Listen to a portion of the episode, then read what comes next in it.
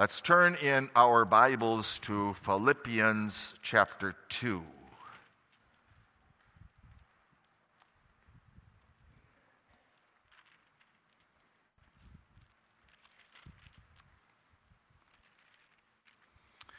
If there be, therefore, any consolation in Christ, if any comfort of love, if any fellowship of the Spirit, if any bowels and mercies, fulfill ye my joy, that ye may be like minded, having the same love, being of one accord, of one mind. Let nothing be done through strife or vainglory, but in lowliness of mind, let each esteem other better than themselves. Look not every man on his own things, but every man also on the things of others.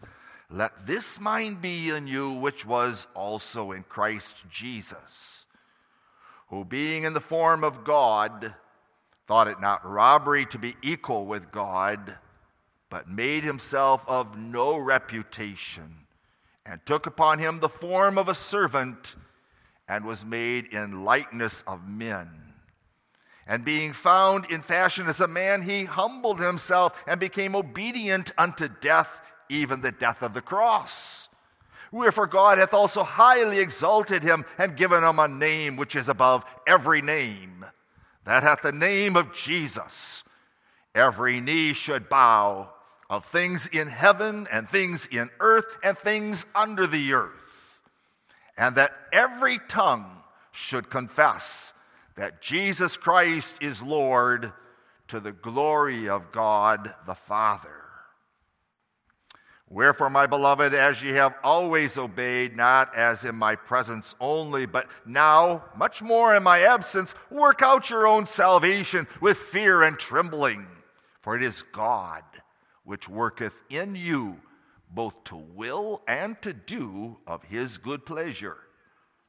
Do all things without murmurings and disputings, that ye may be blameless and harmless, the sons of God, without rebuke in the midst of a crooked and perverse nation, among whom you shine as lights in the world, holding forth the word of life, that I may rejoice in the day of Christ, that I have not run in vain nor labored in vain.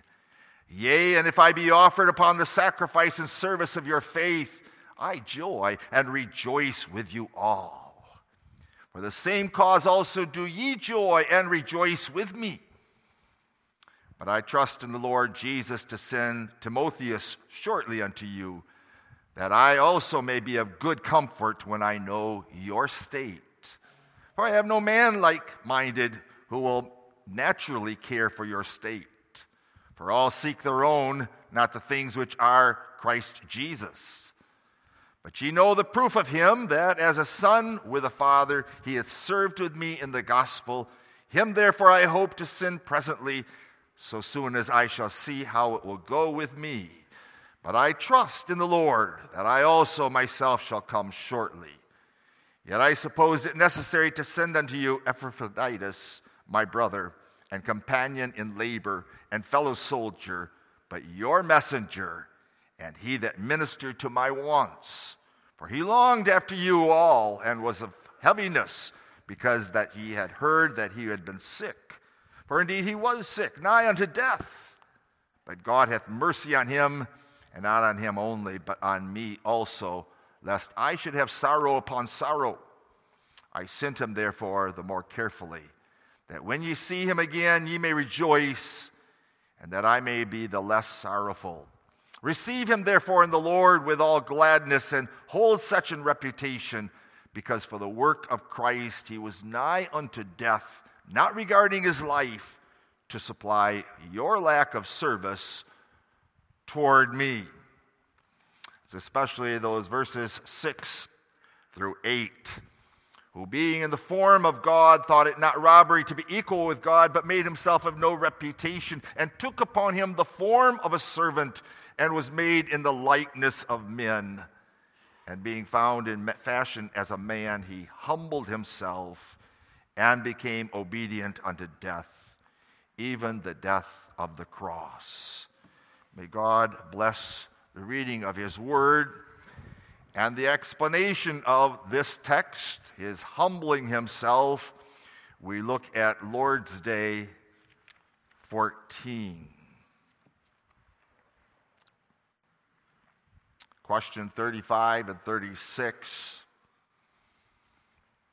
What is the meaning of these words? He was received, he was conceived by the Holy Ghost, born of the Virgin Mary. Answer that God's eternal Son, who is and continueth true and eternal God, took upon him the very nature of man of the flesh and blood of the Virgin Mary by the operation of the Holy Spirit, that he might also be the true seed of David, like unto his brethren in all things, sin except. Question 36 What profit dost thou receive by Christ's holy conception and nativity? Answer that he is our mediator and with his innocence and perfect holiness, covers in the sight of God my sins, wherein I was conceived and brought forth.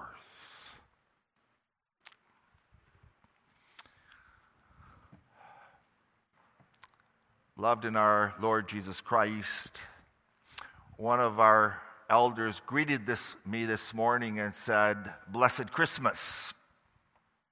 I looked at him. Oh, okay, yes. The Lord's Day that's before us. Christ incarnation. Do you remember some of those words that we just read or sang from Psalm 89? That God has placed help upon one who is mighty, and the Lord declares that He has laid help on him help for his dearly loved people. Our Lord Jesus is mighty in love. He is mighty in his sufferings. He was mighty in his words. He was mighty even in his silence. He was mighty in life and he was mighty in death. Yes, he was mighty in all things and upon him the Lord laid help. And that for the purpose of saving his people, of saving you, and of saving of me. We in Adam had fallen into a terrible depth of misery and pain and grief and anxiety and sin and death and Satan and hell. We were kind of like, so lost, like that plane several years ago over the Indian Ocean. They could not find anything of it.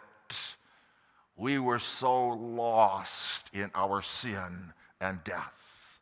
But, but we were not predestined to perish, but we were predestined to eternal blessedness, to know to enjoy, to bless, and to praise God. How can we do that? For that purpose, God laid help not upon a weakling, not upon a coward, but upon a mighty one to save, to save us. So we consider at this time the first step of our Lord Jesus Christ, the mighty one, the first step that he took to that end of saving us. Having looked at four names of our Savior, Jesus Christ, his only begotten Son, our Lord, this Lord's Day presents us really with two more names of our Savior. He is the Son of Man and he is Emmanuel, God with us.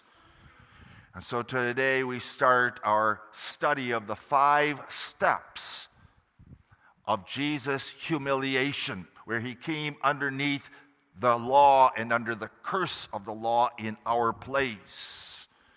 his birth, his lifelong suffering, his death, his burial, and his descent into hell. So notice with me, confessing our Savior's birth, first of all, how the Son of God became man. Second of all, why the Son of God became man. And then thirdly, the benefit of Christ's birth. How did Christ become man? Notice what the Catechism tells us that the eternal Son of God is and remains true God. I want to start with that phrase first of the Catechism because there are all kinds of denials of that, aren't they? Menno Simons says that he brought forth his human nature from heaven, not from here on earth, from the Virgin Mary. Or Marcion said, Jesus had a phantom body, just in the appearance of a body. Or Apollinaris said, well, Jesus had a human body, but instead of a human soul, that was his divine nature. Even Luther made a statement about God quit being God and became man. Think of it, he said. No. No, the eternal Son of God is and remains true God. That is the essence of true doctrine. Our Savior is God. He never laid that Godhead aside. Oh, he laid his glory aside, but not his Godhead. We read in 1 John chapter 4 Beloved, believe not every spirit, but try the spirits whether they be of God, because many false prophets are gone into the world. Hereby know ye the Spirit of God, every spirit that confesseth that Jesus Christ is come in the flesh is God. And every spirit that confesseth not Jesus Christ is come in the flesh is not of God. And this is that spirit of Antichrist whereof ye have heard that it should come, and even now is already in the world. It is a denial that Jesus Christ remained God. We read in 1 Timothy chapter 2 verse 5, for there is one God and one mediator between God and men, the man Christ Jesus who gave himself a ransom for all to be testified in due sense. Jesus Christ is God. That's the reason that the, John, the apostle, writes very late in his life the Gospel of John. These things are written that ye may know that Jesus is the Christ, the Son of the living God. He never laid that aside if one would want a good picture, I guess, of what Jesus did in this first step of his humiliation, one would think of stories about how a prince or a king would dress himself differently and go amongst his people, serving them, getting to know his people. Christ Jesus came down from heaven and became one of us. That is, he laid aside his glory, not his Godhead. He laid aside his glory and took the form of a servant without severing, without surrendering his divine nature. Do you see him in your mind's eye there in the upper room? before they have the last Passover feast with Jesus.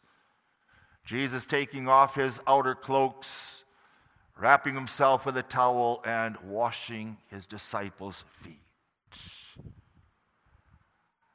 He humbled himself from heaven. And accomplishing his work here on earth, he returns to heaven as the Son of God and as the Son of Man. So, Jesus Christ, the Catechism says, is and remains true God. But he goes on then, doesn't he? He says, And the eternal Son of God became man. Oh, what an act of love that was of our Savior. Usually we think of we think of Jesus coming to earth as an act of the Father, don't we? We think of him giving his son. As we read in Romans chapter 8 verse 32, he spared not his own son but delivered him up for us all. Indeed, our redemption is an act of God, but beloved, his coming down from heaven was also an act of Jesus Christ in himself. And that's what the Catechism says so beautifully, doesn't it? We read there in Lord's Day 14 that God's eternal Son, who is and continueth true and eternal God, took upon himself the very nature of man, of the flesh and the blood of the Virgin Mary. He took on himself. And he took on that birth in order to die in order to suffer all of his life for our, in our place and to die our death. That was the purpose of his birth. Job, you will remember, boys and girls, cursed the day of his birth because of his terrible suffering. But the suffering of Job was nothing was nothing compared to the suffering of our Lord Jesus Christ. As he took on our form and all of his life here on earth, and especially on the cross, he was underneath the wrath of God for your and my sins. But Jesus Christ did not curse the day of his birth but willingly he took on himself our flesh. When did he do that? We read in Galatians 4 and 5. He did it in the fullness of time. He did it, as we read in Philippians 2, verse 7, though he possessed glory he made himself of no reputation and took upon himself the form of a servant of the flesh and blood of Mary. How beautifully that was professed in the Old Testament that there would be the seed of the woman who would come and crush the head of the serpent. How beautifully this incarnation of Christ Jesus was prophesied to the wicked king Ahaz. Ahaz says, No, I don't want a sign from God that God is going to help me. And Isaiah says, You will receive a sign. Therefore, the Lord himself shall give you a sign. Behold, a virgin shall conceive and bear a son, and shall call his name Emmanuel. God does the impossible, doesn't He? Just as He did the impossible with Abraham. Sarah was old, and so was Abraham, but God did the impossible. He received a son. As God did the impossible for Jacob and his wife, Rachel, giving them children as the Lord did with Hannah, as the Lord did with the mother of Samson. The Lord does the impossible. A virgin conceives and bears a son. Prophesied and then announced. The angel comes and says, Fear not, Mary. For thou hast found favor with God, and behold, thou shalt conceive in thy womb and bring forth a son, and shalt call his name Jesus. He shall be great. He shall be called the Son of the Highest. And the Lord God shall give to him the throne of his father David, and he shall reign over the house of Jacob and forever. And of his kingdom there shall be no end. made of a woman, prophesied, announced, and then finally fulfilled, wasn't it? Listen to that gospel as it comes to us in Luke chapter 2, verses 6 and 7. We read there,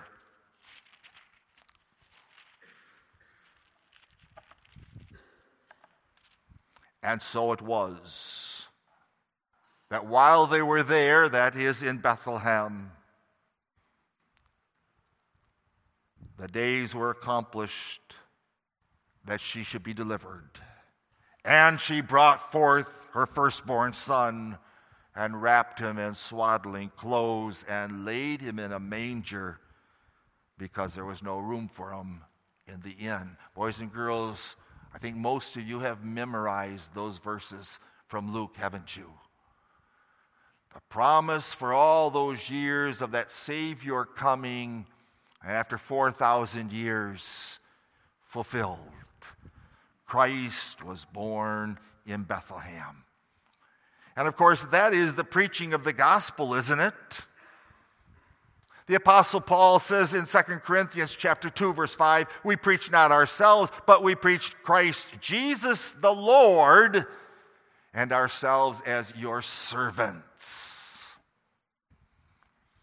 Jesus remains God, but also takes on his human nature. And oh, how Satan tried to stop that, didn't he? He tried to stop that from happening already in the Old Testament when Pharaoh said that all the baby boys of the Hebrews had to be drowned in the river. Or with a wicked Haman that wanted all the Jews killed in his day, but he himself was put on the gallows that he made. Or when the baby Jesus is born, when King Herod tries to kill Jesus by killing all the male boys in Bethlehem. And yes, Satan wanted to get rid of Jesus by the chief priest. Somehow murder him, get rid of him. Finally on the cross.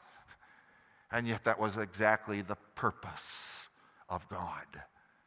Jesus was born in order that he might die that he might die for you and he might die for me, that he might die for all of his own in their place. Jesus Christ became man. And how was that possible? Luke 1, verse 35 tells us that it was not by the will of man, was it? It wasn't by the will of Joseph. Joseph wasn't involved in that birth at all. It was not by the will of Mary, but rather the angel came and said, The Lord's going to do this by his Spirit. How wonderful. And the Catechism catches that. While he is and he remains God, he took on himself our flesh, conceived by the power of the Holy Spirit. There we see, don't we, the triune God involved in our redemption, just as the triune God is involved in creation. The Father giving His Son, the Son taking on His human nature, the Holy Spirit empowering that young life to be in the womb of Mary. Took on our flesh, became just like us, except he was without sin. He took on a weakened human flesh, one that could become sick, one that could become tired. Remember how Jesus falls asleep there in that boat in the midst of a storm, so tired from his work. He could become hungry. He looks for food on the fig tree and there was nothing there and he curses it. Jesus became like us in our humbled state, except without sin. Born of a woman, not created, not in appearance, but born without original sin, without the pollution of sin. Why? Because he is a divine person, not a human person. He's a divine person who takes on our human nature. What a mysterious, mysterious work that is, isn't it? We read in 1 Timothy these words, chapter 3, verse 15.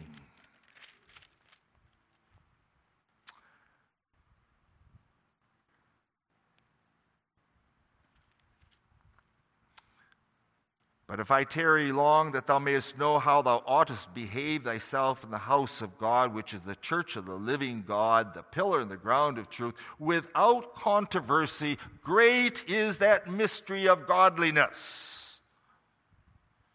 God was manifest in the flesh, justified in the spirit, seen of angels, preached unto the Gentiles, believed on in the world, and received up into the glory. There you have the whole gospel in that one verse in a nutshell. What a mysterious work. And with that, we say the human mind can't understand it. And the wicked carnal mind doesn't want to hear it. But a mystery is that which is revealed. It's a mystery in that it's a amazing wonder. One cannot explain it from acts in nature. It's a sign, wasn't it? God does the impossible. And two things are necessary then for that mystery to be revealed unto us. Number one, God reveals it, He reveals it in His Word. And second of all, we have to have spirits, that is, souls, in whom the Holy Spirit dwells so that we may understand it. For the spiritual things only the godly can understand, can they? Not science. We don't look for the scientists to explain it for us. We go to God's word. As God as the angel comes first of all to Mary, then the angel comes to Joseph, fear not. Fear not to take unto yourself Mary as your wife, for that which is conceived in her is of the Holy Ghost. The Son of God, who is and remains God, takes to himself our flesh. That's the how. An act of love. Now, why? And the Catechism doesn't right away say to redeem us but rather the Catechism says that he might be the true seed of David. What does that mean? Look at here at the centrality of Christ Jesus in his human nature. He is that seed of the woman in Genesis chapter 1 that's going to come and crush the head of the serpent, Genesis 3. He is that seed of Abraham, Galatians chapter 3, singular, that was promised and was coming into the world. He is the seed of David,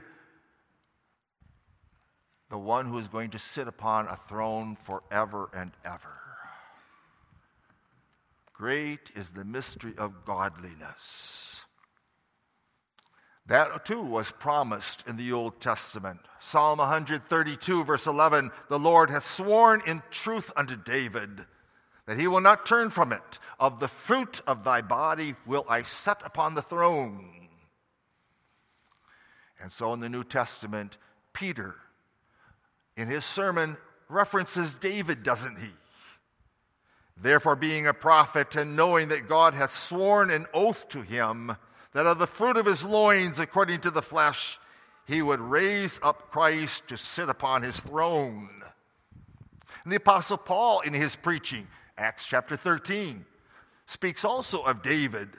Of this man's seed hath God, according to his promise, raised up unto Israel a Savior Jesus. And again, Paul writes in Romans 1, verse 3, concerning his Son, Jesus Christ our Lord, which was made of the seed of David according to his flesh. Christ was made like us, centrally as the Son of God in our flesh, promised to us, delivered to us, in order that he might go to the cross for us.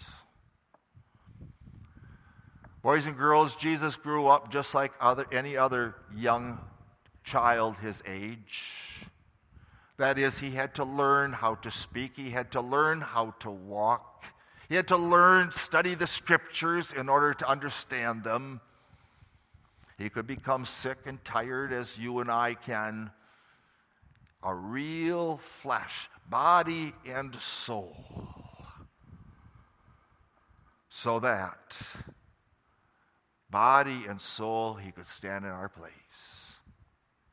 That was the terrible error earlier in the church of Apollinaris. He really said that Jesus Christ was something other than us. For you have been created by God in your mother's womb with a body and a soul. To be a real human being, then you need a body and a soul. And Apollinaris said, no, he had no soul. That was the divine nature, the error. He is and he remained God, but he took on himself our flesh, and that flesh means body and soul. And he did that so he could stand in our place, so that he could bear the punishment of your and my sins. He could stand in our place because he had no sin of his own. For if he was a real man with his own sin, he'd have to pay for his own sin, but he had none.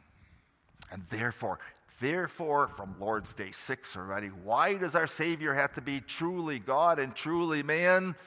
In order to stand in our place, he's a righteous man, but he also had to be God so that he could overcome the death for sin he could have that victory over Satan and death.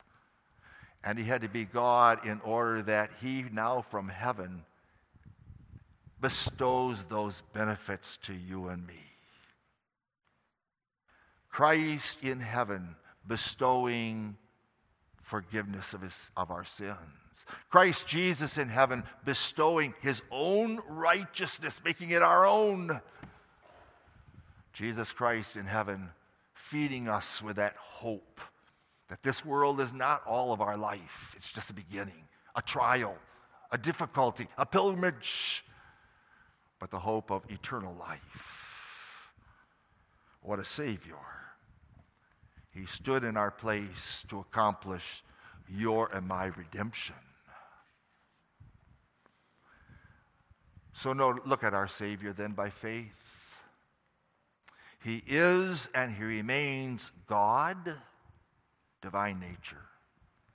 He took on himself our flesh of the body and the blood of the Virgin Mary. That means that Jesus must have looked a lot like his mother.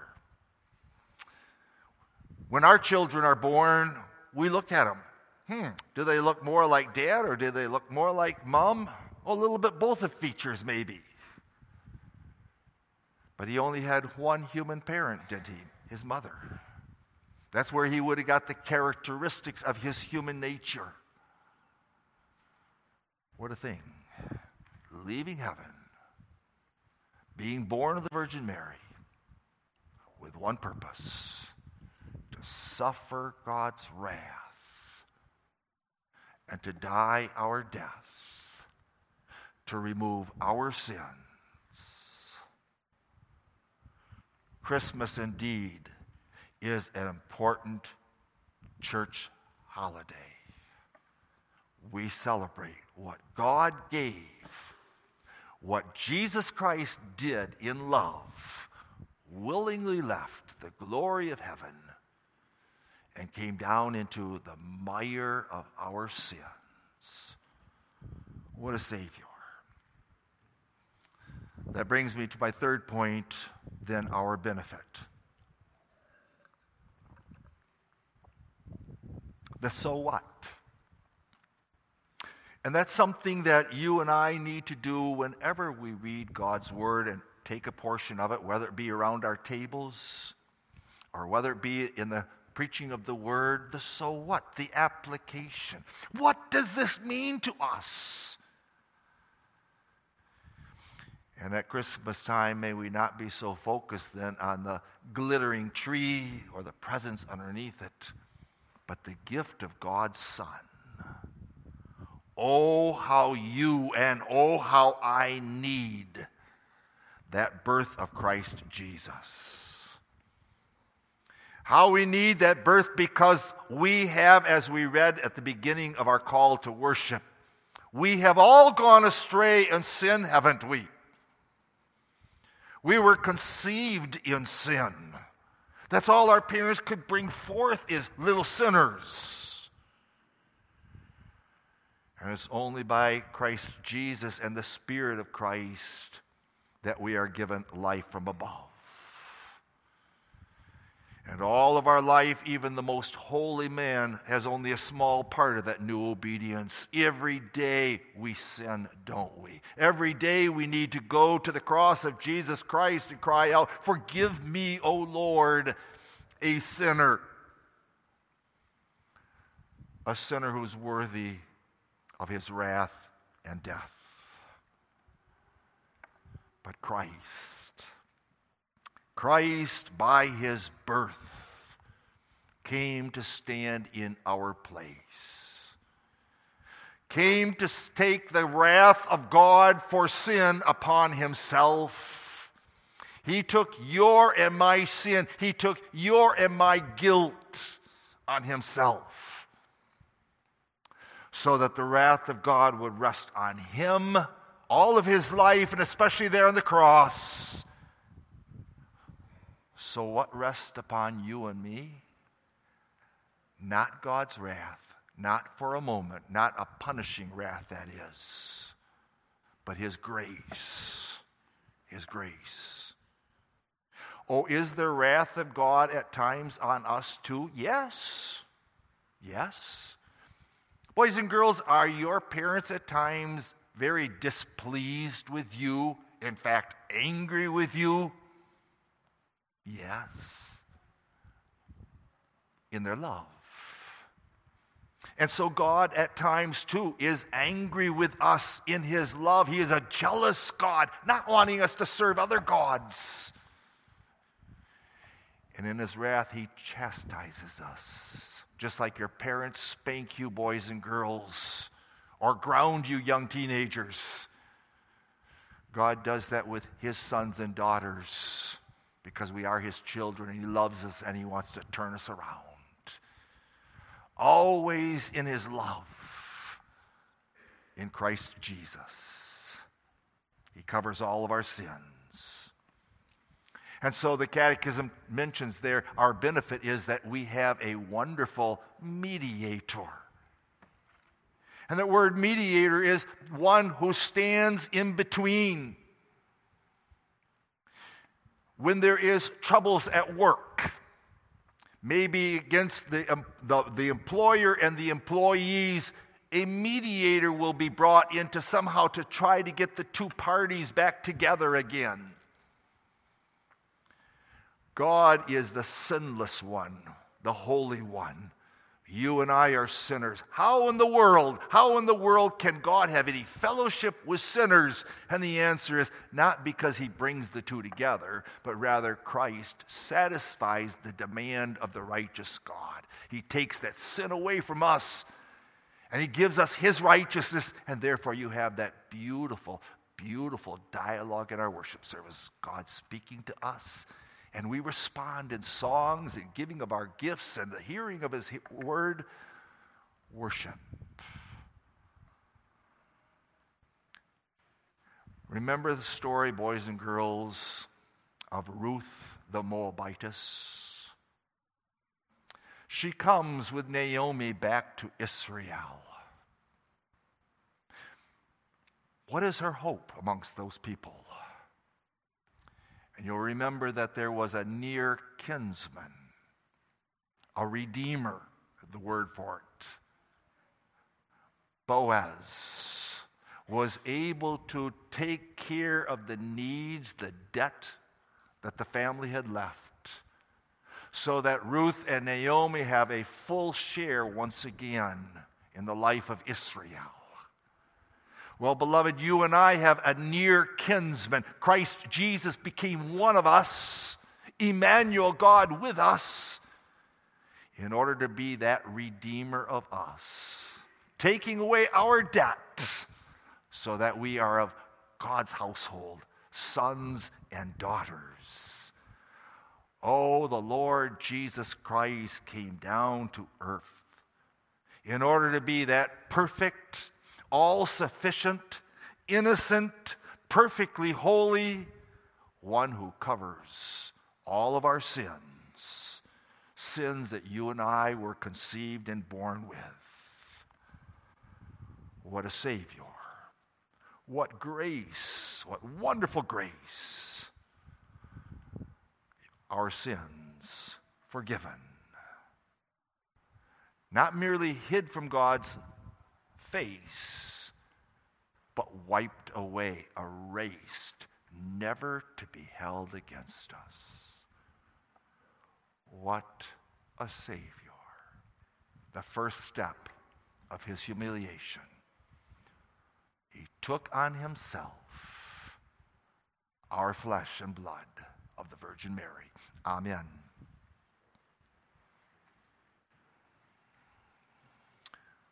O Father in heaven, we celebrate the birth of our Lord Jesus. That he was willing to leave the glory of heaven to come into our state to die our death. What a Savior. Receive our thanks. Bless our lives that we may show our thankfulness by our service and obedience. Amen.